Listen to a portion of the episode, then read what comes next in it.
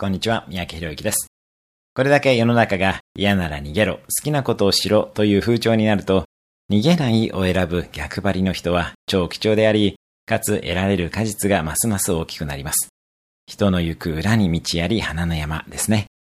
大勢と同じことをして大多数の意見に流されてきているのに、成功したいという人は、成功する原理から外れてしまっている人です。先日100万部のミリオンセラーを連発する編集者の方と会食をしました。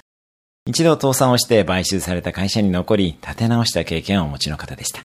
その後にミリオンセラーを連発し、今では一流出版社の社長を務めます。外資系金融にいたご受講生も、リーマンショック時にニューヨークのゴールドマンサックスにいました。同僚が次々と転職していく中、転職せずにやり抜いていきました。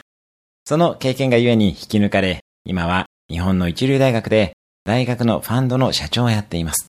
ファンドの業績も抜群で大学の経営を支えていらっしゃいます。今の世の中逃げていいという風潮がありますが、だからこそ逃げない人は結果を出し信頼をされます。ただもちろん心身を壊すような環境からは立ち去った方がいいですし、見極めが重要ですね。以上です。今日も素敵な一日を毎日1分で人生は変わる三宅宏之でした。